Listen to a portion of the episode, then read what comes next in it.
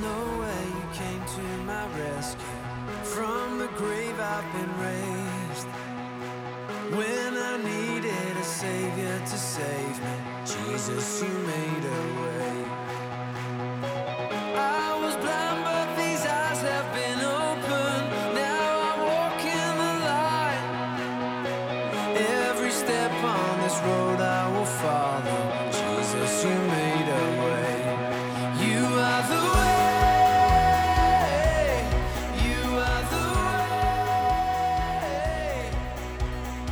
following message was recorded by The Way in Brea. Lead pastor Vaughn Jarrett has a heart for the people at The Way and a desire to reach the lost. The Way's production department prays this message is a blessing to you. Um, so yeah, a lot, a lot happened. It was a, it was a great trip, great for the family, kids' first time on a, on a plane. Um, there's a lot that I think I'll, I'll want to share as time goes on. Uh, I think for, for today, I'll just share a little bit about, about some of the ministry stuff that we had an opportunity to do. Uh, when we got there, South Africa is an interesting country. Uh, many of you probably have heard about apartheid and how race was dealt with in, in South Africa and the segregation. Um, you guys have probably heard about Nelson Mandela and being in prison for 27 years and then coming out and becoming president of South Africa. We had a chance to go to the, the island prison that he was on and uh, get to see his cell and, and hear a story from somebody that was actually in prison with him who helped kind of lead our, our tour. Uh, it was just, uh, there's a lot going on when you're when you're excited to go and be a part of something and do something and see God move, but you're also there's history and there's culture and there's there's a lot of, of oppression and then seeing the lingering effects of that. And people are asking asking me as an American, as a black man in America, they're asking me questions about what life is like here.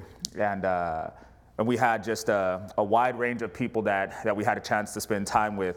Uh, black South Africans, white South Africans. Uh, they have a group called Colored. So you wouldn't say that here, but if you're, if you're not completely black or not completely white, you're classified as colored in, in South Africa. So just imagine being able to take our kids who are colored into that kind of environment and, and uh, have them just uh, it's special because our kids are, are kind of blind to it. You're in a church like this, they're, they're blind to those things, but you could see people looking at us and looking at them, but you could just see the love of the Lord coming out of them. And, and they just, wherever we went, uh, when we got to Johannesburg, I had an opportunity to preach in a church that uh, is is in the hood.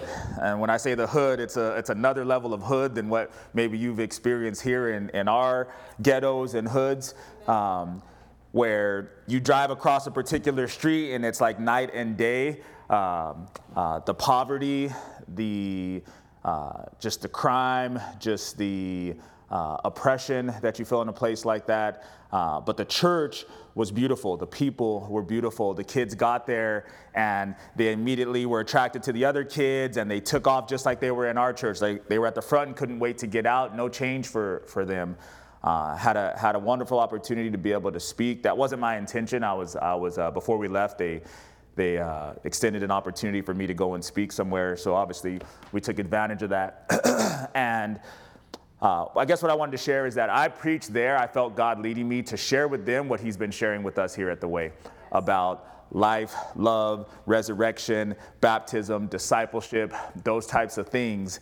And uh, it was special to see how God moved. Uh, I had a translator, so that's that's interesting for any of you who have ever been to another place where they speak different languages. Every couple of lines that I preach, then I have to stop, and then somebody will translate into their language so that everybody can understand. We actually had a really cool prayer moment. There was there was probably eight languages uh, spoken in that church. And we stopped in, in the middle of my message and, and had everybody pray in all those different languages, including Mary in, in Arabic. Um, so I want to share a, uh, actually, I'll, we'll share the pictures, Ray, and then I guess you can play the, the video after. But we, when I, when I went to preach, I, I shared about baptism, and we left on Tuesday, Monday. We left on Monday after Sunday, and then uh, I got this message from the, the, assistant pastor. It said, Your declaration about baptism has come to pass. Today we baptized four guys and one lady. And then he began to ask about our family. We went back and forth. So, so five people got baptized the next Sunday.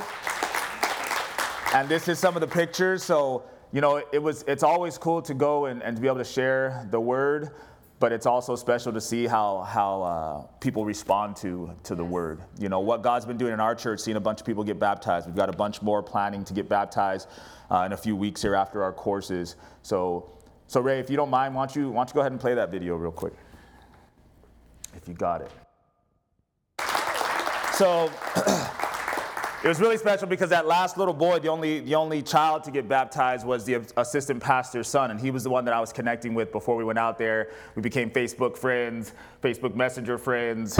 Uh, you guys should look up Gateway City Church in uh, Johannesburg, become friends on Facebook. They're now part of our family, part of our friends.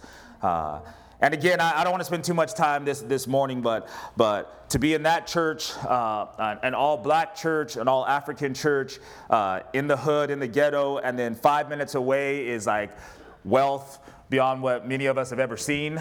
Um, and, and a church that's connected with them that we also had a chance to spend some time with. And in Cape Town, uh, wealth beyond what many of us have seen, but also poverty beyond what many of us have seen. Uh, it's the same all over the world. Somebody say amen. amen. But the answer is always Jesus. Amen? Amen. Amen. So, let me get into it. Uh, matter of fact, why don't we pray? Lord, I thank you for uh, getting us there and getting us back safely, Lord. I thank you that uh, this church is your church, Lord, that you lead it, that you guide it, that you direct it, that it's you by your Spirit who are calling people out of death and into life. Um, those who are lost are being found, Lord, here in this place, but in every place all over the world, Lord. I thank you, Lord, that you're raising up men and women who can lead, who will teach, who will preach, Lord, who will worship, who will do anything that you've called them to do because you've called them to do it, Lord God. I ask that this morning uh, we would be able to encounter you in a special way, in a significant way that's life changing, Lord, that's direction altering, Lord God, that is encouraging and strengthening, that is also convicting and challenging, Lord God. I thank you, Lord, that, uh, that you love us enough to continue to pursue us, Lord. Have your way in this place this morning. Have your way in every single life that's here, every single family that's here. Um, every single home that's represented, Lord. Just continue to move, continue to minister, Lord God. And uh, we just thank you for this day and this moment. In Jesus' name we pray. Amen. Amen. Amen. Amen. All right, so before we left, uh, the Lord had us looking at the birth of the church and the, uh, the Great Commission. It's the commissioning of believers to make disciples, baptize them, and then teach them everything that Jesus commanded them. Uh, it was a timely message, I believe, for us as a church. Um, and you can see, even when we were halfway across the world, it was a timely message for, for uh, that church there, Gateway City Church in Johannesburg. But it's also a timeless message. You know, Jesus started this thousands of years ago, and it's still timely. It's still timeless. No matter who you are, where you are, no matter what we're preaching, when we're preaching it, as people are to faith, we're encouraging them to become disciples, not Christian church attendees. right? There's a difference. As people are coming to faith, we're encouraging them get baptized, go all in. Don't stand on the fringes. Don't just become somebody who carries a Bible around. Get baptized. Allow the Spirit of God to do something miraculous in your life and then learn. Carry your word around. Uh, read the thing. Figure out what it is that God is actually saying to us. So, Matthew 28 19 is that great commission. Jesus says, Go therefore and make disciples of all the nations, baptizing them in the name of the Father, the Son, and the Holy Spirit, teaching them to observe all things that I have commanded you. And lo, I am with you always, even to the end of the age. Amen. Such an encouraging commission, such an encouraging commandment from Jesus himself telling us what to do, how to do it, and the fact that he will be there with us to accomplish it. This is the birth of the church. This is how the church comes into existence. Um, but it's also the rebirth of missions and the missional community. The birth of the church, Jesus says, uh, go out, make disciples, baptize them, and then teach them everything that I've taught you, right? So this church is birth, it's born. We've been talking about that, where there's all these religious people on the earth at that time, but there's really only a small group of people that are the church, spirit filled believers, and they become a missional community. This series that uh, I'm starting here this morning uh, in our church is called The Missional Community. The Missional Community. We're going to look at what it means to be a community that's on mission together. a community that's on mission together. How many of you here have ever been on a mission trip? Raise your hand. Raise your hand if you've been on a mission trip. Look around as people raise their hands. Something's wrong with all of you guys over here. Go somewhere. All right? So we've got a couple people, look around, a couple people who have been on, on a mission trip. How many of you have been on? Uh, let me let me add to that. It can be a mission trip or like a spiritual pilgrimage, right? Like you went to Israel or you did something like that that was specifically to grow. Amen. Good, good, good. I've been to Suriname, which is in South America, just above Brazil. I went with Pastor Jason. I went to Kenya, Africa twice. I went with uh, Sarah McKell. I went with Mary. I went with Pastor Jason the very next year again. Been to Ensenada, Mexico. Been to Tijuana, Mexico several times to do missionary work. I went to uh, Israel in the Middle East with Gary. Um, I went to Egypt, which is also in Africa slash Middle East, with Mary to do ministry and to do missional work. Went to England and Northern Ireland with Zach, all right, which was an awesome trip, uh, more of a pilgrimage, right? Um, been to Nigeria, Africa with Carmelo and with Pastor Jason, and in this latest trip into South Africa, a couple of cities, Johannesburg and Cape Town in South Africa with Mary. I love culture, I love history, I love to see how different people are all over the world, but also seeing how familiar the work of the Holy Spirit is all over the world to be in all those places and all those cultures at all those different times, um, it's, it's eye opening, but Jesus is just like he is everywhere. Uh, he's the same here as he is there. He's the same there, doing the same exact things that he's doing here. I love finding myself in places that I never thought that I would be because of Jesus. I was in the jungle with Carmelo. I was drinking uh, Cokes in a Irish bar with Zach. Who thinks you're going to be in that kind of situation? Everybody's drinking pints of Guinness, and uh, this dude is doing missionary work in the bar from the church that we were in, which is a church of England, like national church, and he's doing this program called Alpha, which is all over the world, and you guys will learn more about it eventually here. But me and Zach are in there talking people about Jesus, drinking Cokes while they're drinking Guinnesses. I was in the uh, middle of an Egyptian marketplace, like family feud with Mary.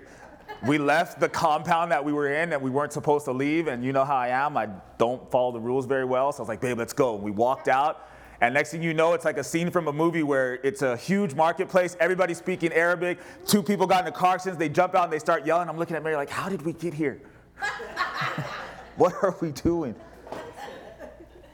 Many of you have heard of the, the, the, Dead Sea Scrolls. They were found in a desert uh, outside of Israel, and it was the whole Bible um, found and preserved from the days of, of Jesus.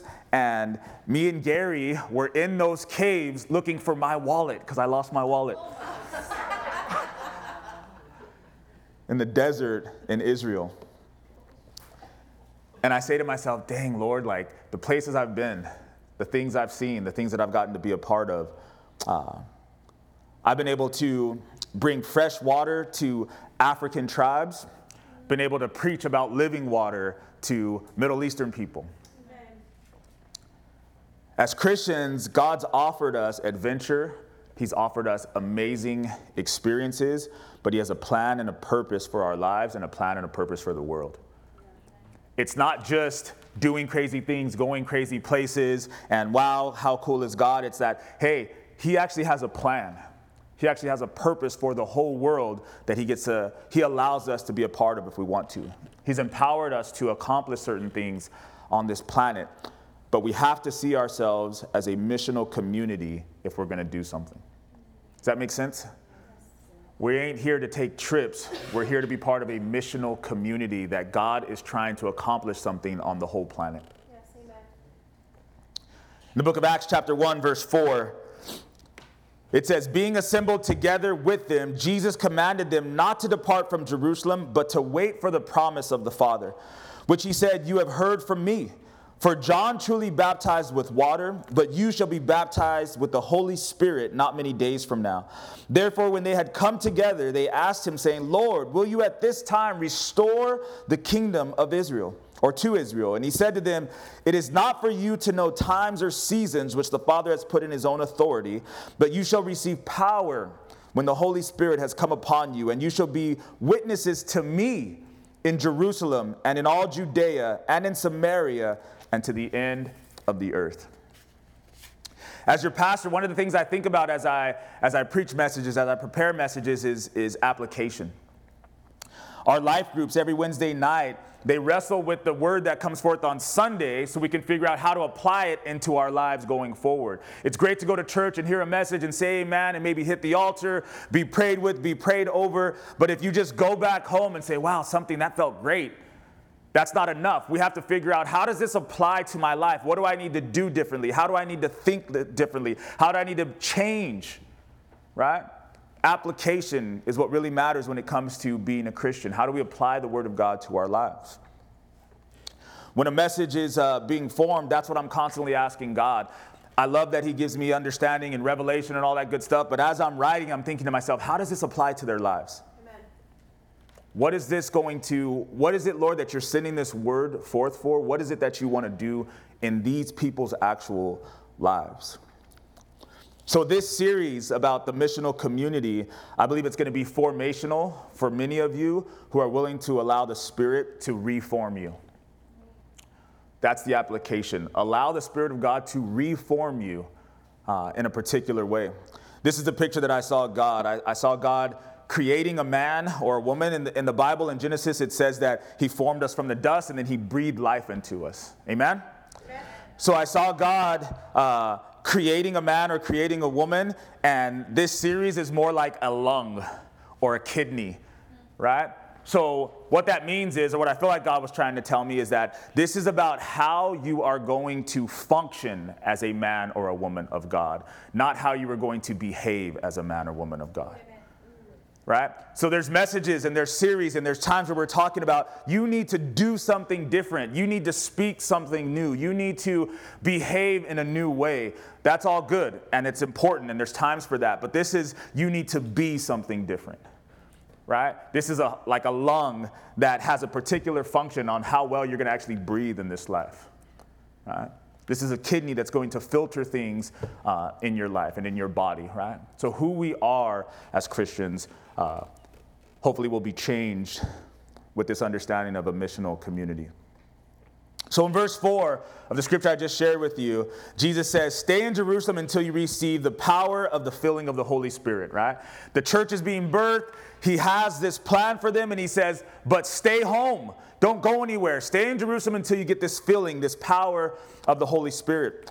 In verse 6, the disciples ask uh, if that will be the beginning of Israel being restored to power and prominence, right? He says, Stay here, wait till you get the power. And they say, Great, the power is coming. Does that mean that you're going to restore Israel? Are we going to become a powerhouse again? Are we going to have an army again? Are we going to have wealth like we used to have? Are you going to make us what we used to be? Right? The whole time, if you remember, they've been waiting for a Messiah so that they can have rule again and they can have authority again, they can have power again. So they're asking him, Look, this last three years has been awesome, right? But all this walking around and helping people is cool, but we want authority again. We want to be back where we were on the world stage. And we've been willing to follow you even though that hasn't happened. But now that you're saying you're going to send the Spirit, does this mean that it's going to happen now? Jesus says, don't worry about the things that are going to happen here physically. Stay focused on the kingdom that I've been talking to you about. Those of you who can remember, Jesus spent 40 days after his resurrection talking about the kingdom, the kingdom of heaven, right? He told us to pray, Our Father who art in heaven, that um, thy kingdom come, thy will be done. It's all about the kingdom. And he's telling them, Don't worry about this physical, earthly kingdom. Be more concerned with the spiritual, heavenly kingdom. He's been telling them that for a while now. Then in verse 8, Jesus hits them with this idea of them becoming a missional community. This is the first time. In verse 8, it says, You shall receive power when the Holy Spirit has come upon you. You shall be witnesses to me in Jerusalem and in all Judea and Samaria and to the ends of the earth.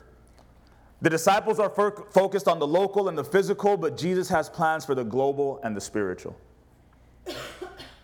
They want to know how are things going to change here at home with the temple, with Israel, with Jerusalem? And Jesus says, No, I have a global plan, and it's a spiritual plan. He tells them to start here. I said earlier that this time with Jesus and the disciples and the apostles is the rebirth of missions or the missional community because reaching the world has always been God's plan. Right?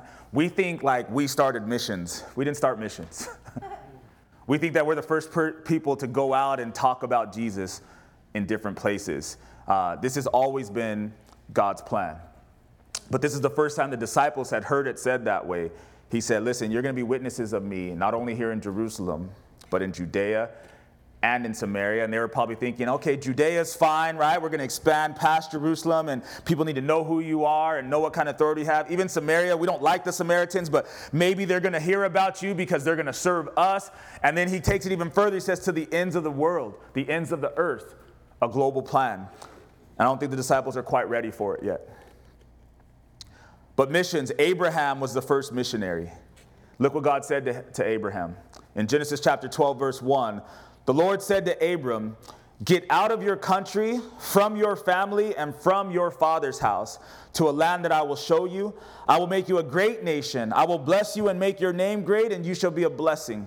I will bless those who bless you, and I will curse him who curses you, and in you all the families of the earth shall be blessed. God starts the first missional community with Abraham and his little family.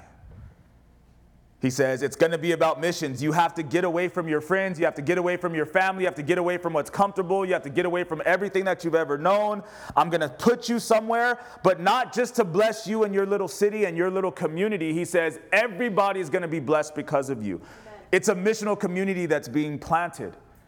And then Jesus plants the first spirit filled missional community. He says, listen, you are still going to have to uh, uh, start your own thing. It's going to be a small community of believers, but you are going to be spirit filled, and I'm going to send you all over the world. The whole world is going to be blessed because of you. The first thing that we have to realize is that launches involve adversity. Launches involve adversity. When God says to Abraham, Abram, who will eventually become Abraham, that, hey, listen, you're going to you're going to leave and you're going to start something and the whole world is going to be changed. It's not like an easy thing that he's asking him to do. And there is going to be some difficult decisions that have to be made, difficult conversations that have to be made. There's adversity when you're launching something. Every time one of our planes took off, I thought about all the things that could go wrong and how many things had to go right for us to get up into the air. Everyone keeps asking me about the kids. I thought they were going to be crying and in tears, but they didn't care. All they cared about is that they could watch any movie they wanted to. and I'm thinking to myself, you guys have no idea how dangerous this is. You should be looking outside this window. You should be trying to figure out how we're going 300 miles, 400 miles an hour down this runway, and then how we're going to get this huge piece of metal into the air. If you're not afraid, I'm going to strike fear into you right now. You guys know how many things have to go right to get that thing into the air? The plane actually wants to stay on the ground. I'm not going to turn all scientific on you, but we, we understand that uh, objects that are in motion want to stay in motion, objects that are still want to stay still, right? So this plane doesn't want to fly. It's huge and it's sitting there at the runway as we all get onto it. And in order for it to fly, we have to overcome some type of adversity. The engines begin to propel it forward. Then, when enough speed has been gained, the angle of the wings has to change. If, you, if you're ever looking, you look out the window and like you hear that noise, and the little thing like, like lifts up like this. So you have to be going fast enough.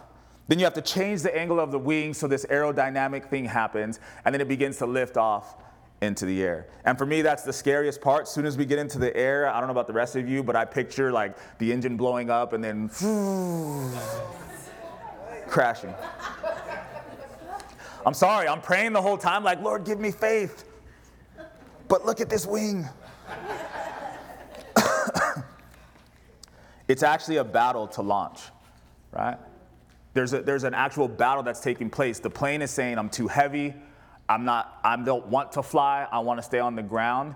The engine is saying, we're to fly. The wings are saying, we're to get just the perfect amount of lift so that we can get this thing into the air. All the compartments that have been built, the fuel tanks, everything has to be working together just to get the thing off the ground.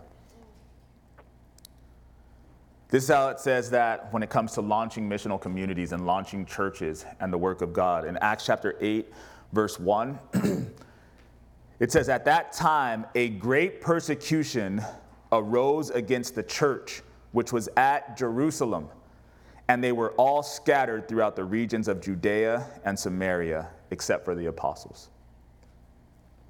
Check this out. Jesus says, Stay in Jerusalem, stay home Stay on the ground. Don't go anywhere. Wait for the Holy Spirit. The Holy Spirit comes and God begins to move from day one. We know that they get filled with the Spirit, they walk outside. Peter preaches the first message, and thousands of people get saved and get added to the church. The church is growing. They're seeing miracles, they're seeing numerical numbers increase and strength increase right there at home. And then what happens? God reminds them, hey, I want to launch something, and there's going to be adversity. Things get launched through adversity. We could stay here. We could stay in Jerusalem. You could keep seeing these kind of things, but instead, God sends persecution and adversity, and that's how He launches them into Judea and into Samaria. Wouldn't it be nice if you could launch without adversity? Wouldn't it be nice if you can go on to the next thing and into the next place, the next area of your relationship without adversity? Steve got up here and testified that there's an opportunity, but it costs money. There's an opportunity to learn and to grow and to have our relationship strengthened, but we've actually got to set aside time. And for us, it's more time because we got to go and then go home and then get up early, reconnect, and get back out there to spend money. but launching into the next thing comes with adversity, and there's always a cost. And most people don't want to pay it. I told that couple yesterday, I said, people are gonna look at you guys five years from now and they're gonna talk trash and say, well, they just married nice people. Well, they're just Christians and they, they just, they got lucky. No, that's not what happened. They launched through adversity. And now they're flying 30,000 feet in the air and comfortable and sitting back in their first class seat, and people are bringing them juice. But that's not how it started. It started on the ground with all this power and all this force and all this adversity and all the right angles.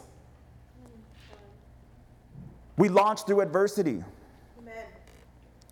It was through adversity and persecution that the church left Jerusalem and went into Judea and Samaria the last couple of weeks, if you remember, Philip is baptizing people and doing miracles and telling Simon the sorcerer to, to shut up and stop lying and using fake power. And let me show you the real Holy Spirit power. All these uh, disciples and apostles are, are paying attention to the Word of God. Men and women are rising up in the church. There's a, uh, a man named Stephen who gets martyred, and that's how the adversity actually starts for the church. God's moving. Stephen stands up and begins to preach and really convict people for how they live and what they're doing and how they denied Jesus, and they killed him. Saul is there, and he says, Okay, now that we killed Stephen, I got the green light to go kill anybody who's of the way. Think about why we named our church the Way. These people are called people of the way. And then Saul goes out and he's like, Look, we got Stephen, we got the green light to kill him if we have to kill him, imprison him if we want to imprison him. And because of that, the church is persecuted and they begin to launch out into other cities and other regions. Thing I really wanted to uh, have you guys think about as we start this series um, is that we are called to be missional, but missions start at home. Yes. Right? We're called to be missional, but missions start at home. They start in Jerusalem. Jesus said, Stay here Wait for the Holy Spirit. They start in your local church. We've been to a lot of churches, met with a lot of pastors, done a lot of ministry in other places, but none of that happens if we don't have a local church. Amen. There's no place that we love more than this church. Right.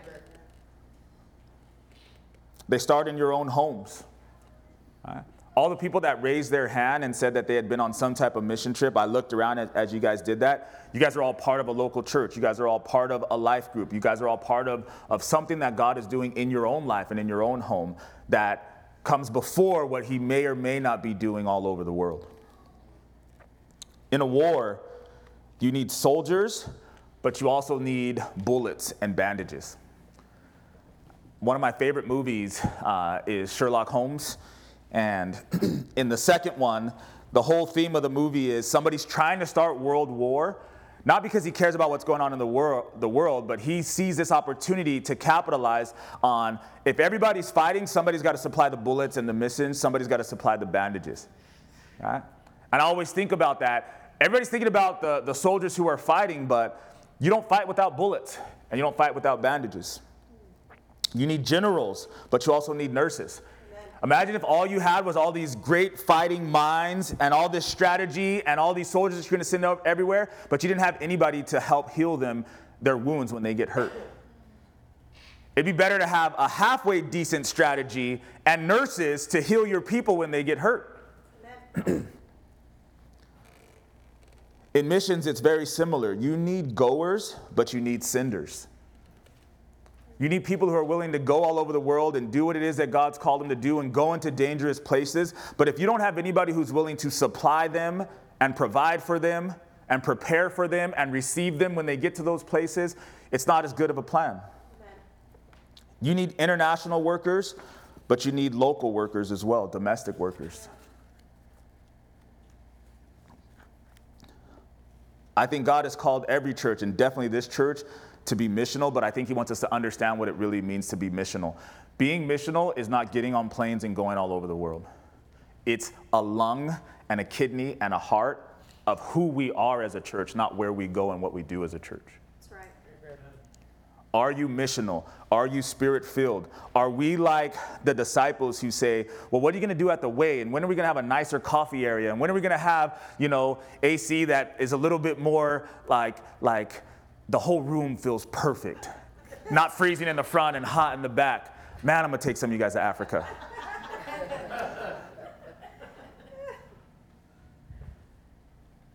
but we can be like that, right? We can, we can begin to ask ourselves look, we only care about Jerusalem. We only care about our church and our people and our life group.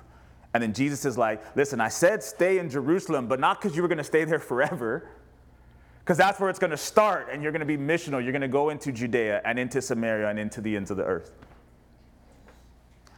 So, last thing I want to do this morning, I want to look at a story that shows us how missions really start in our own hearts and in our own minds. They start locally, but then they change the world.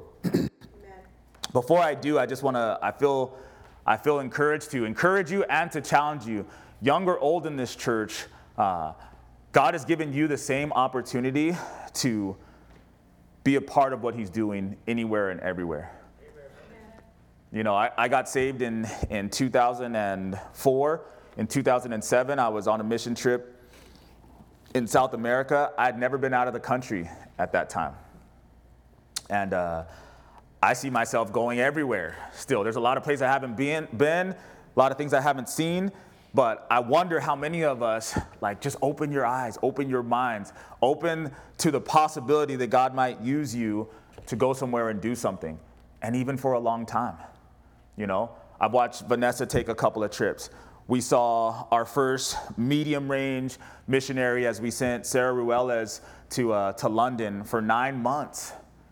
Like, if I was your age, this group over here, man, before I'd go to a JC for to start my education, I'd be trying to get on a jet and start my spiritual education. You don't have kids, you don't have bills. People will invest in you and send you somewhere. Go live in the jungles in Nigeria and build water wells for Jesus. Go be a teacher in a we're trying to build a school out of out of sand bricks but we need books and teachers in those. Like, you could do anything. Not even just for young people, anybody here could go do anything. Amen. When we get to heaven, Jesus ain't gonna ask about our 401k. He's not. He's gonna say, How many people came to know the King because of you? Amen. That's all I care about. That's all He cares about. And He's blessed us to be able to do both. All right. Move on, Pastor. Again, remember, I'm not trying to get everybody to go everywhere. I'm trying to get us to understand that as a people of God, we are supposed to be missional. We are on mission. We are a community that is on mission together. We've been given orders from Jesus. There are things that we have to do and have to accomplish, and a way that we have to think. It's called the mind of God. Amen? Amen. Acts chapter 10. I'm going to read through it. There was a certain man in Caesarea called Cornelius, a centurion of what was called the Italian regiment, a devout man and one who feared God with, his, with all his household, who gave alms or uh, offerings generously to the people, and prayed to God always. About the ninth hour of the day, he saw clearly in a vision an angel of God coming in and saying to him, Cornelius! And when he observed him, he was afraid and said, What is it, Lord? So he said to him, Your prayers and your alms have come up for a memorial before God. Now send men to Joppa and send for Simon, whose surname is Peter. He is lodging with Simon, a tanner, whose house is by the sea. He will tell you what you must do. And when the angel who spoke to him had departed, Cornelius called two of his household servants and a devout soldier from among those who waited on him continually. So when he had explained all these things to them, he sent them to Joppa. The next day, as they went on their journey and drew near the city, Peter went up on the housetop to pray about the sixth hour. Then he became very hungry and wanted to eat, but while they made ready, he fell into a trance. And he saw heaven opened and an object like a great sheet bound at the four corners descending to him and let down to the earth. In it were all kinds of four footed animals of the earth, wild beasts, creeping things, and birds of the air. And a voice came to him Rise, Peter, kill and eat. But Peter said, Not so, Lord, for I have never eaten anything common or unclean. And a voice spoke to him again the second time What God has cleansed, you must not call common. This was done three times, and the object was taken up into heaven again. Now, while Peter wondered within himself what this vision which he had seen meant, behold, the men who had come, or the men who had been sent from Cornelius, had made inquiry for Simon's house, and they stood before the gate. They called and asked whether Simon, whose surname was Peter, was lodging there. While Peter thought about the vision, the Spirit said to him, Behold, three men are seeking you.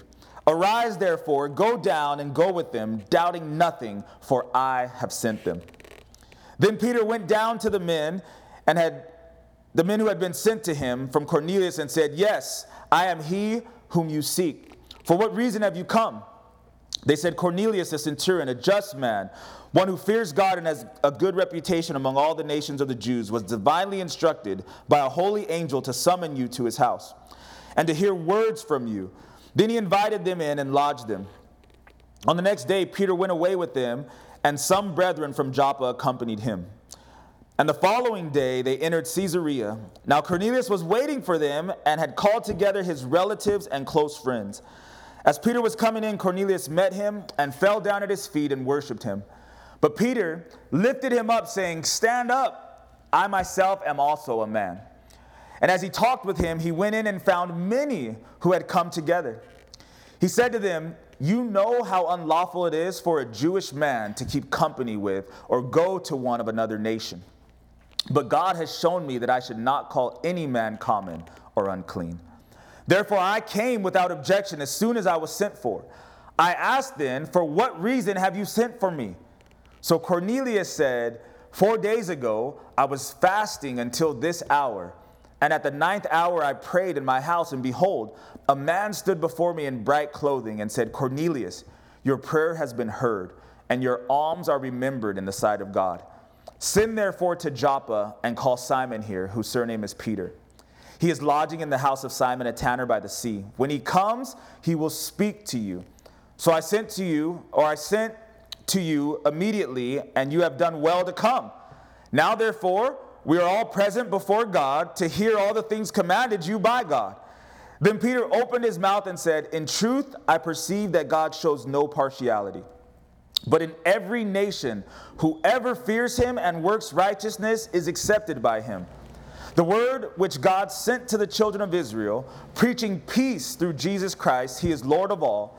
That word you know, which was proclaimed throughout all Judea and began from Galilee after the baptism which John preached. How God anointed Jesus of Nazareth with the Holy Spirit and with power, who went about doing good and healing all who were oppressed by the devil, for God was with him. And we are witnesses of all things which he did, both in the land of the Jews and in Jerusalem, whom they killed by hanging on a tree. Him God raised up on the third day and showed him openly, not to all the people, but to witnesses chosen before by God, even to us who ate and drank with him after he arose from the dead. And he commanded us to preach to the people and to testify that it is he who was ordained by God to be judge of the living and the dead. To him, all the prophets witness that through his name, whoever believes in him will receive remission of sins. While Peter was still speaking these words, the Holy Spirit fell upon all those who heard the word, and those of the circumcision who believed were astonished, as many as came with Peter, because the gift of the Holy Spirit had been poured out on the Gentiles also. For they heard them speak with tongues and magnify God. Then Peter answered, Can anyone forbid water that these should not be baptized who have received the Holy Spirit just as we have? And he commanded them to be baptized in the name of the Lord. Then they asked him to stay a few days. Amen. What a story. One of my favorites. They're all my favorites, I know. the missional community is always looking for the lost. Somebody say amen. amen. The missional community is always looking for the lost. This whole story is about God wanting to reach a group of people who are actually lost, and Him sending somebody who's already been found to reach them. Three groups or three things I want to talk about. The first is Cornelius. How come we don't name people Cornelius anymore? Anybody know a Cornelius? I just feel that whoever gets pregnant next, Cornelius. what a name. Cornelius, he's a, he's a soldier. He's a ruler or an authority. He has soldiers who are underneath him, right? A good man, it sounds like. He's praying, he's giving to the poor, he's a good man. But here's the problem he wasn't saved. Everybody in this room knows good people who aren't saved. You all have good friends who aren't saved. Good family members, aunts, uncles, cousins, brothers, sisters, they're good people, but they're not saved. You know, the, the to me, the, the most challenging people are the good people because they think they don't need to be saved. They look at you and they're like, You need to be saved because you're not a good person. I am a good person and I'm spiritual. I believe in a higher power. I believe that in this spiritual karma, good things happen to good people. And if you do bad, bad things are going to happen to you. In many ways, Cornelius is, is that kind of man. It says this about him he was a devout man, right? He had a devotional life, a spiritual life. He feared God with his whole household. So it wasn't just something he did in private. It meant, look, his wife, his kids, the other soldiers who served there, any servants who were in the house, look, we are all going to have a devotional life. Because I don't want your karma to mess things up for me and my family either. That's more than most Christians do. It says that he prayed to God always, and at the ninth hour he saw a vision an angel of God coming and saying to him, Cornelius. He observed him, he was afraid. He said, What is it, Lord?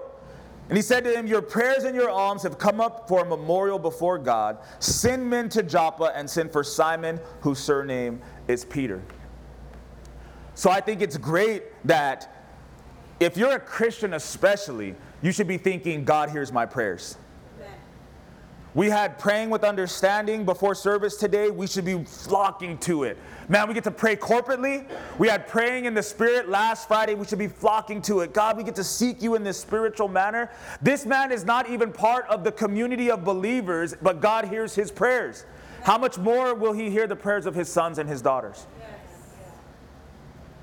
But here's the thing I say that the missional community is always looking for the lost, always looking for the unsaved. Look at how God works. This man, God says, Listen, I see what you're doing, that you're blessing people, you're giving offerings, you're giving alms, you see the poor and you are providing for them, Cornelius. And I hear your prayers. They've come up before God as a memorial. Think about that for a second. It says God sees what you're doing, even though you're not saved, you're not part of the community. He's watching and listening to your prayers, and they've come up for memorial. But what is God's answer to that? He says, I am going to send one of my sons, one of my daughters, to you to help you. He says to Peter, I need you to be missional. God is a good God and He's a great God. He could have done it on His own. Somebody say amen. He could have just said, You know what, Cornelius, I see you, brother. I hear you, uh, brother. I just got this, you know, sign from heaven that you are now saved and let me teach you everything. But that's not how God works. He says, No, I plant missional communities, I send them to those who are in need. If you have people in your life right now who are good people, but they're not saved, God wants to send you. He's not trying to just save them. He's not going to send somebody else. You are their Peter. You are the one that he's sending to them. Are you part of a missional community or are you someone who at best is going to invite people to church? he doesn't need more church inviters. He needs more men and women who are on mission who are expecting God to say, I have somebody that I need you to talk to. I have somebody that I've been working on and dealing with, and now is the time. They're going to be looking for you. You need to be looking for them, and you need to be ready.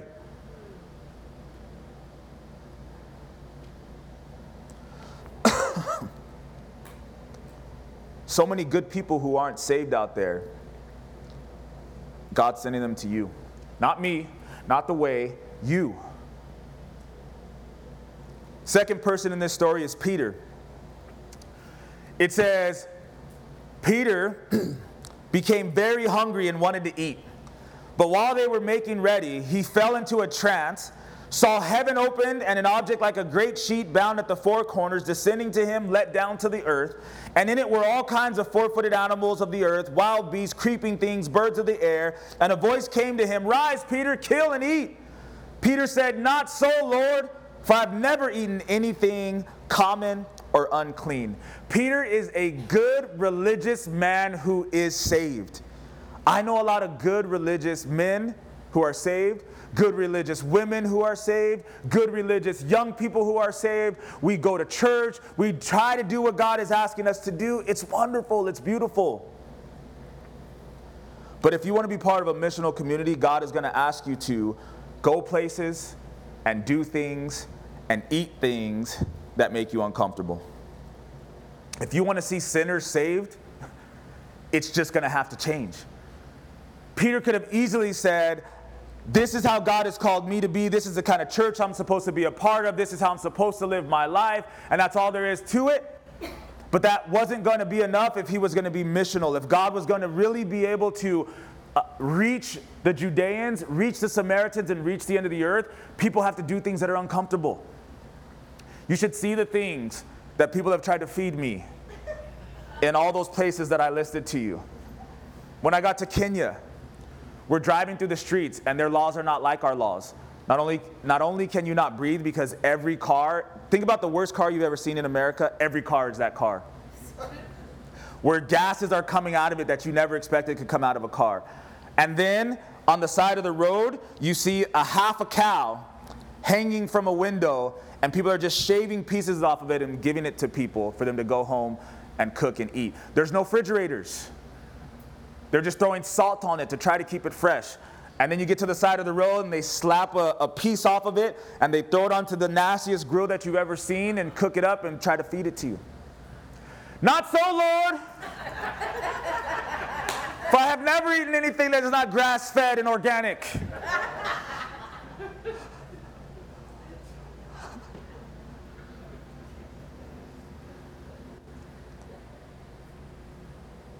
Maybe the music is different.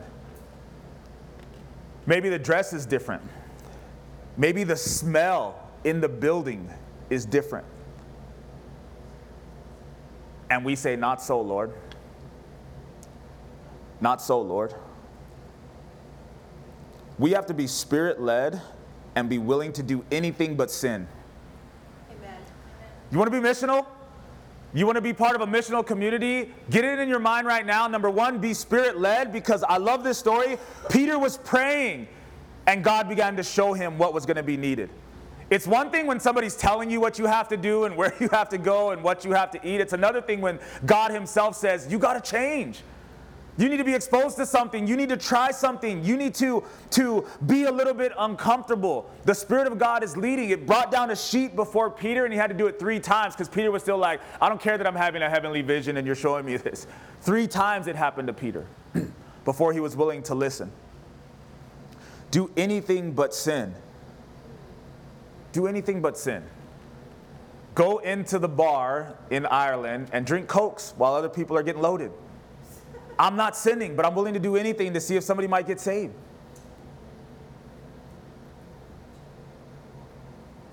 Listen to what Peter told them in verse 28. He said to them, You know how unlawful it is for a Jewish man to keep company with or go to one of another nation. But God has shown me that I should not call any man common or unclean. Therefore, I came without objection as soon as I was sent for. Look at what's happening to Peter's heart and Peter's mind. God used to tell them, These people are unclean. They're unholy. Don't go with them. Don't go to their houses. Don't be around them. Don't intermarry. And all of a sudden, in one dream, God is telling them things are going to be different from here on out. They're not unclean, they're just unsaved. They need me just as much as you need me. They're just as valuable as you are. And Peter has a decision to make.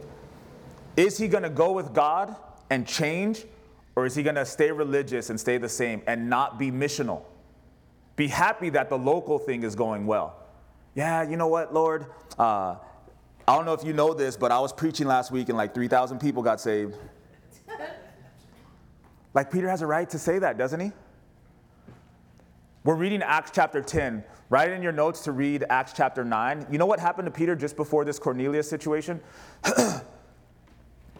there was a man who was paralyzed, I think for like eight years or something like that, and Peter walks up on him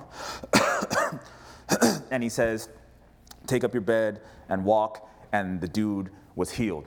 Because of Peter, not Jesus, Peter. Right after that, in the neighboring city, this lady dies. It's a female disciple named Tabitha translated Dorcas. And the Bible says that she dies and everybody is, is like losing their mind, but they hear Peter's close because it's still local, right? It's still just the Jerusalem group. And they say, hey, call Peter, call Peter. Peter comes over, kicks everybody out of the house, prays for a minute, and he says, he says, uh, Tabitha, get up, girl. Amen. And she gets up. Amen. And he shows her to everybody. The local ministry is balling the, the, the, the way is just getting blessed. Amen. Jerusalem is the place to be. And he hasn't had to change anything. And then all of a sudden, God's like, oh no, we're about to go to the ends of the earth. We're about to eat all kinds of things you never ate before. You're about to be uncomfortable. But we're going to be missional. Amen. We're going to change the world. You thought we were just going to change Jerusalem. We're going to change the world. it starts at home, but then it goes abroad. Do anything but sin. The last one I want to share with you is the word. Like, how does it actually work? Is it just getting on a plane and going somewhere? Is it just going to the next city? Is it just saying, all right, I'm, I'm willing to try different things? No, it's the power of the word of God that changes people's lives. That's right. Listen to what Cornelius says in verse 30 he says to Peter, Four days ago I was fasting until this hour.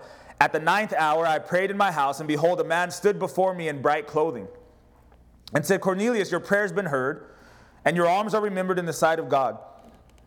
Send to Joppa and call Simon here, whose surname is Peter. He's lodging in the house of Simon a tanner by the sea. When he comes, he will speak to you. So I sent to you immediately, and you, you've done well to come. I'm glad you're here. Now, therefore, we're all present before God to hear the things commanded you by God. Remember the Great Commission?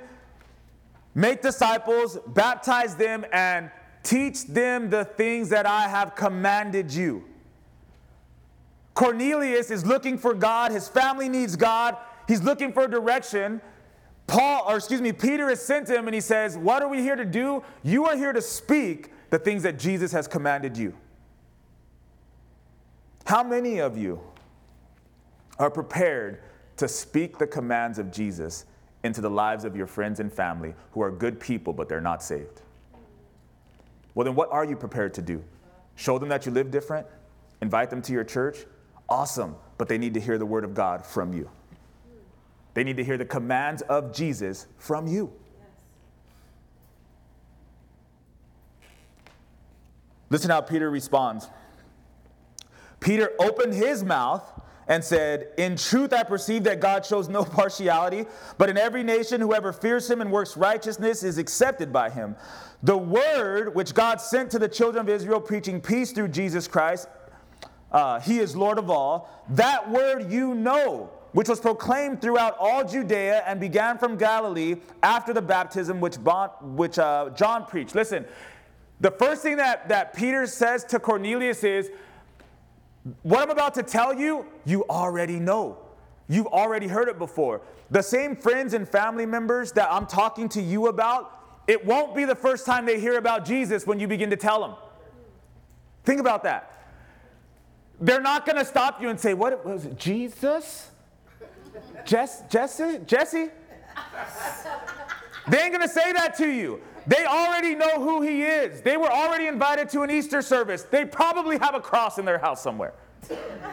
Do not be discouraged. Peter starts off by telling Cornelius, You already know who I'm talking about. You already heard about the baptism of John. You heard the word go through your whole city already. So good. Verse 37 That word you know was proclaimed throughout all Judea, began in Galilee after the baptism which John preached. How God anointed Jesus of Nazareth with the Holy Spirit and with power. He went about doing good and healing all who were oppressed by the devil, for God was with him. Listen to this part though. Verse 39. Say 39. 39. Say, I'm with you. I'm with you. Peter says in verse 39 We are witnesses of all things which he did, both in the land of the Jews and in Jerusalem whom they killed by hanging on a tree. Him God raised up on the third day and showed him openly, not to all the people, but to witnesses chosen before by God, even to us who ate and drank with him after he rose from the dead. He commanded us to preach to the people and to testify that it is he who was ordained by God to be judge of the living and the dead. Look at this shift of what happens. They had already heard about Jesus, they already knew about the baptism of John. They were actually seeking him. But what changed everything and what brought the power of God is Peter began to make it personal. He says, Listen, I am a witness. I'm not telling you a story about something I heard, that somebody else heard, that somebody else heard. I saw him. I know what he did. He rose from the dead. Maybe you haven't heard that part of the story yet. He rose from the dead and he appeared to me. I've seen the risen, living Jesus. That's the story that your friends and family, who are good people but are not saved, need to hear from you. Not a story about a Jesus who is real and exists, but the Jesus that you know because you've met him because you've been with the risen Lord. The power of the Word of God is magnified when it is proclaimed by true believers who are spirit filled and know Jesus. I can get somebody to come in off of the street and read this story to people, but it won't change their lives. What will change somebody's life is when somebody who's met Jesus begins to proclaim to others this Jesus that they know. That's what you see happening with Peter and with Cornelius. He's like, hey, I know you already heard the story, but I know you ain't heard it like this. there once was a man who healed people. One day, I was walking with Jesus. and we stopped by the side of the road. He told us to go get some food, and I was like, Man, Lord, I don't want to go get food, but I'll go anyway. We came back, and he was talking to this lady by a well. He told her her whole life. Then she ran and told her family. The family invited all of us. We stayed there. The whole family got saved that day. You see the difference? You are supposed to be part of a missional community, and you are supposed to be on mission. You are supposed to be telling stories of who He is and what He's done in your life and what it is that He wants to do in their life. this is not supposed to be strange, foreign, or for special churches. This is for everybody of all ages. God is not waiting for you guys to get out of junior high and high school so that your friends can come to church and hear from somebody more special about who he is and what he's doing. He expects them to be getting saved in the school right now because of you. God is not waiting for your coworkers to get their next job and say, Oh, remember that one Christian used to invite me to church all the time. He wants them to get saved at work now because of you being on mission at work.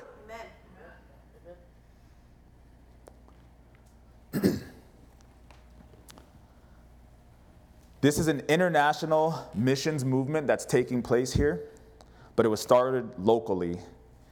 These are foreign soldiers and their families coming to faith. In a local context, but they're international. They're part of the Italian regiment of non Jews who are coming to faith.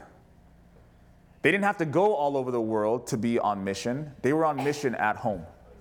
And think about this one of the things I love about this story too, when Peter has this vision, and God shows him this, and then, and then the Spirit says, Hey, they're here. Just so you know, they're about to knock on the door. They're here. That's cool. They knock on the door, and Peter's like, Yeah, I heard you were coming. But you know what the story says? That when he went back to Cornelius, it says that he took brothers with him. They didn't get no vision. They didn't have the Holy Spirit show up to them and say that, hey, this is for real, it's gonna happen. Only Peter got that vision, but there were brothers who were willing to go with him where he needed to go and what they were able to see. Listen to what they say at the end here.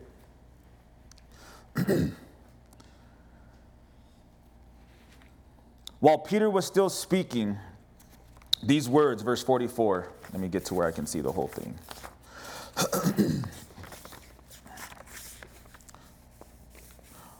While Peter was still speaking these words, the Holy Spirit fell upon all those who heard the word.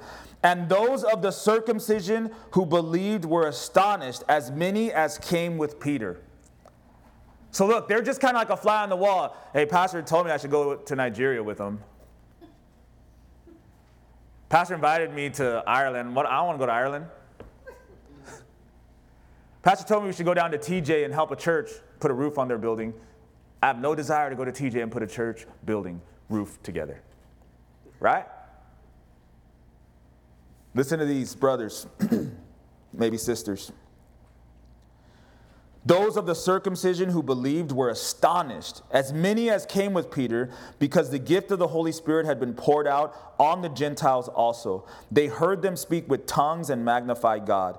Peter said, Can anyone forbid water that these should be baptized who have received the Holy Spirit just as we have? Imagine being the first group of like Jewish believers Number one, you guys got filled with the Holy Spirit and God changed the church and changed everything. And now you get to see the first non Jews come to faith and get filled with the Holy Spirit.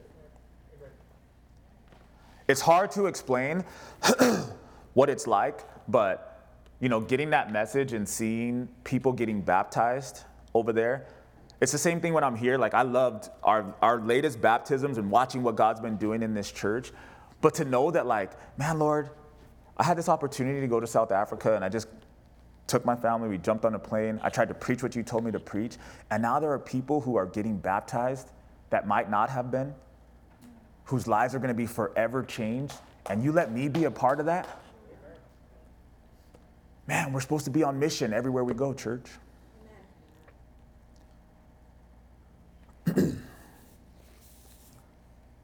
God says, to Peter and to the rest of the disciples, Jesus says, Make disciples, baptize them, teach them everything that I commanded you. And then you just see it happening in all these different contexts with all these different people and all these different languages. and they weren't afraid. They got saved, they started speaking in tongues. We got to kidnap you on a Friday night and tell you that we're taking you to In and Out to get you to come to praying in the Spirit and see what God might do. These people are just getting saved, and it's like, I'm doing it. I'm here for it. If, if I wanted to stay unspiritual, I would have stayed unsaved. if I thought it was going to be comfortable and normal and what I'm used to, then it shouldn't be God. It should be bigger and better and more and uncomfortable if it's God. Make disciples, baptize them. Peter says, Look, I don't have a manual to look at. All I know is Jesus said, baptize them. I believe these people are saved now. I believe they've gone from being good people to people who understand the remission of sins. They've been filled with the Holy Spirit. Let's get them baptized and let's plant a missional community of believers. Amen. What a wonderful opportunity we have to be a church that's on mission together. What a wonderful opportunity you have to be a family that's on mission together. Amen. A family that's on mission together. I don't want us to stop inviting people to church. I want us to actually be the church. I don't want us to stop expecting that when people come into this building that they're going to hear the word of God and they're going to feel the presence of God and they're going to engage or be uh, be brought into the worship of God. Matter of fact, worship team, come on up. I believe all that. I'm down for all that. I think that's what God wants. But I want us to begin to believe that that is secondary to what the scriptures are actually teaching us about being missional.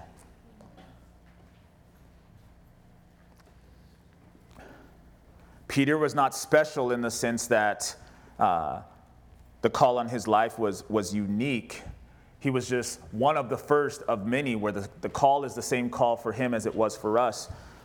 Be led by my spirit and be prepared for people to seek you out that you would be able to share my word in a powerful way. That you would be able to share your experiences with me as you testify to them who I am and what I've done in your life. I look out across this, this church, and one of the, the special things when we go uh, abroad together is people put America on a pedestal.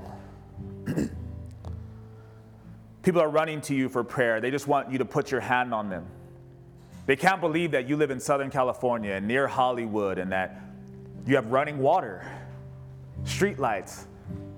Why would you leave that to come into this crazy place that we live? Part of that is just sad, but the other part of it is God knows what He's doing. We need to use that for the glory of God.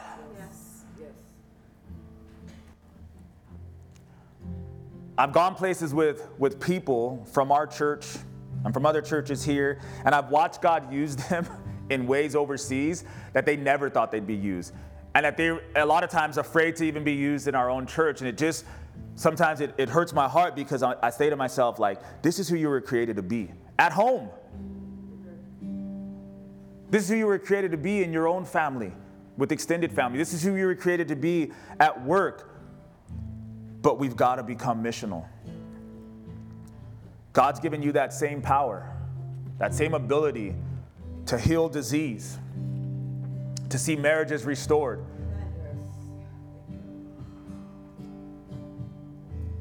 I hear testimonies like we heard earlier today about, man, how we want to get married and how God's restored our relationship and what, what we're going to be in the future, not just so you could be happy, so that you can turn around and do that for others. Be missional. Stand with me.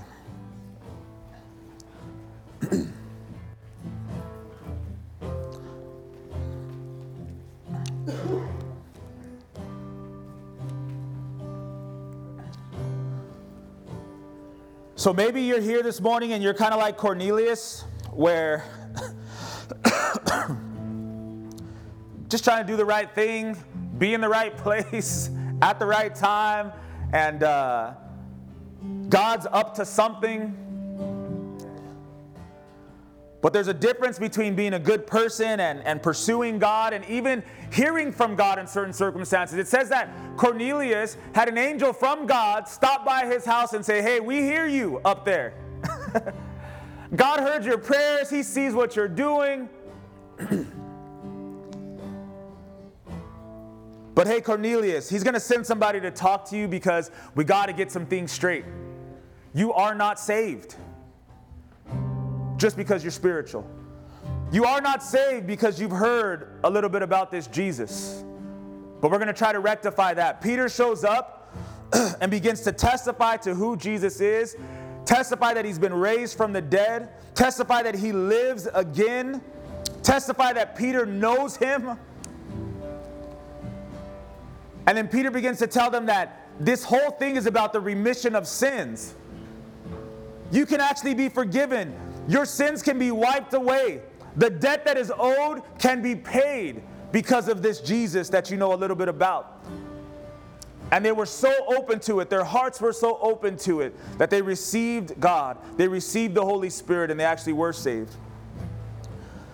If you're here in this place and you've heard the story before, like Cornelius has, but today, maybe in a new way, you want to open your heart, you want to receive Jesus, you want to have the Holy Spirit alive in your life, you recognize that you're still carrying the burden of sins and you want that to be done, can we pray with you? Can you just open up and say, I want that, I need that? I want that Cornelius type experience for me and for my family, for my future. I want to cross a bridge. I want to cross a line that I've never crossed before. Would you raise your hand so I can see you at least? Amen. Anybody in this place want to take that next step with the Lord? Amen. From knowing about to being filled with the Spirit of God. Hallelujah, Lord. Amen. The next question then is as we have been doing lately, if you're not baptized then, but you are saved, you need to be baptized. Not because I want you to be, but because Jesus says you need to be. If you're here, you're not saved, but you know you need to be baptized and you are willing to be obedient to God, would you raise your hand so that we can begin to pray for you and help you get to that water? not baptized yet? Amen. I see you, sis. We're going to help you. Anybody else? It's what He wants. it's not just a ceremony, it is an entering into something that you haven't yet entered into. Anybody else want to join our sister today and say, I'm not baptized, but I know I need to be. I want to be. I want to move forward. Hallelujah. Amen. I see you, young lady. We're going to help you too. Waters are stir- stirring. Such a good thing. Anybody else before we move on? A Couple more baptisms added to what we believe God is going to do. For those of you that raise your hand, just, just prepare yourself. Uh, launches don't happen without adversity. Expect this next few weeks, this next season to be challenging, but man, you're going to take flight. you're going to take flight. The enemy, the enemy is going to try to ground you. He's going to try to clip those wings. He's going to try to put an engine out. But like I said earlier, every single flight lifted off. And every single flight that I was on landed safely because God is good. Anybody else? We're going to shift. Now's your time. If you want to get on that flight, now's the time. Last second ticket, it's called standby. Amen. I see you, young man. We have another one. Praise the Lord. Anybody else? Anybody else want to fly standby? Everybody else had to buy their ticket. They had to respond early. Flying standby means you just hang out at the airport and they say, hey, we got three open seats. You want to fly? You can fly for half price.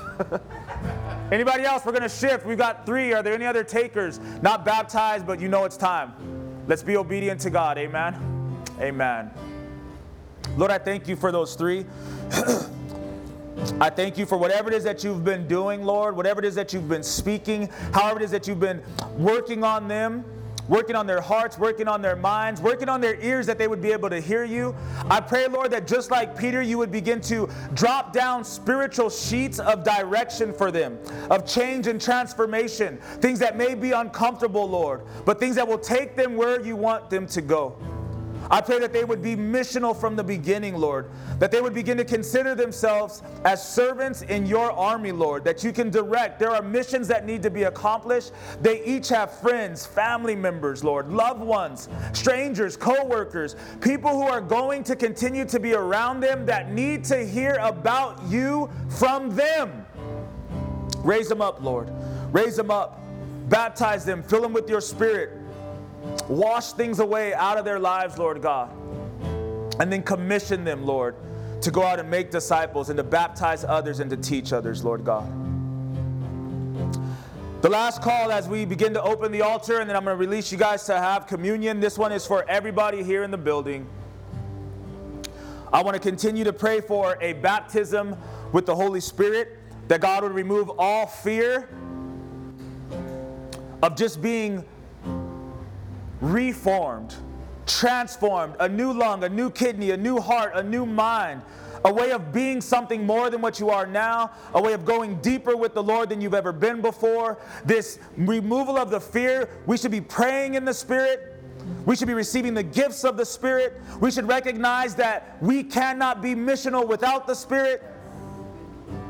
And I want to pray for those to keep taking steps in that direction, that God would move in your life. I think it's interesting that both Peter and Cornelius were fasting when that happened in their life. I want to pray for people to begin to fast, to begin to pray in new ways, to begin to prioritize prayer meetings that are taking place in this church, to pray with their life groups, to pray with their spouses, to pray with their kids, that God would just come like a rushing wind, like He did in the book of Acts, and just begin to change everything in your life, make you uncomfortable for the sake of the Spirit of God changing and transforming. I want you to become missional in your heart, and missional in your mind, and missional in your home. So the altars are open. For those of you that uh, raised your hand for baptism, I'd ask that you would make your way to the altar so we can pray for you. For anybody else, any reason if God is speaking to you, come to the altar. Specifically, we want to pray also as you come for an indwelling and a filling with the Holy Spirit, for change and transformation to make you missional at home. Maybe some of you want to go abroad. Maybe some of you want to see something and go somewhere you've never been before. Just come and do some business with the Lord. Hallelujah, Lord. Have your way over these sons and daughters of yours, over the future endeavors, Lord. Not only uh, those who may be going somewhere, but those that are making their way to baptism, Lord. Just begin to prepare that experience and that time, Lord. We pray over the communion this morning, Lord. Remind us that this is your body and this is your blood, Lord. We are reminded that it was broken for us, that your blood was shed for us, that you are alive and well. You are living bread. You are living water, Lord. Just meet with us here in this place, Lord. We come to worship you. We come to be in your presence, Lord. We need more of you and less of us. Have your way in Jesus' name. Amen. Hallelujah, Lord.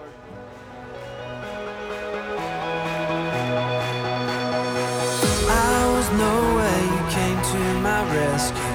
From the grave I've been raised. When I needed a savior to save me, Jesus, you made a way. I was blind,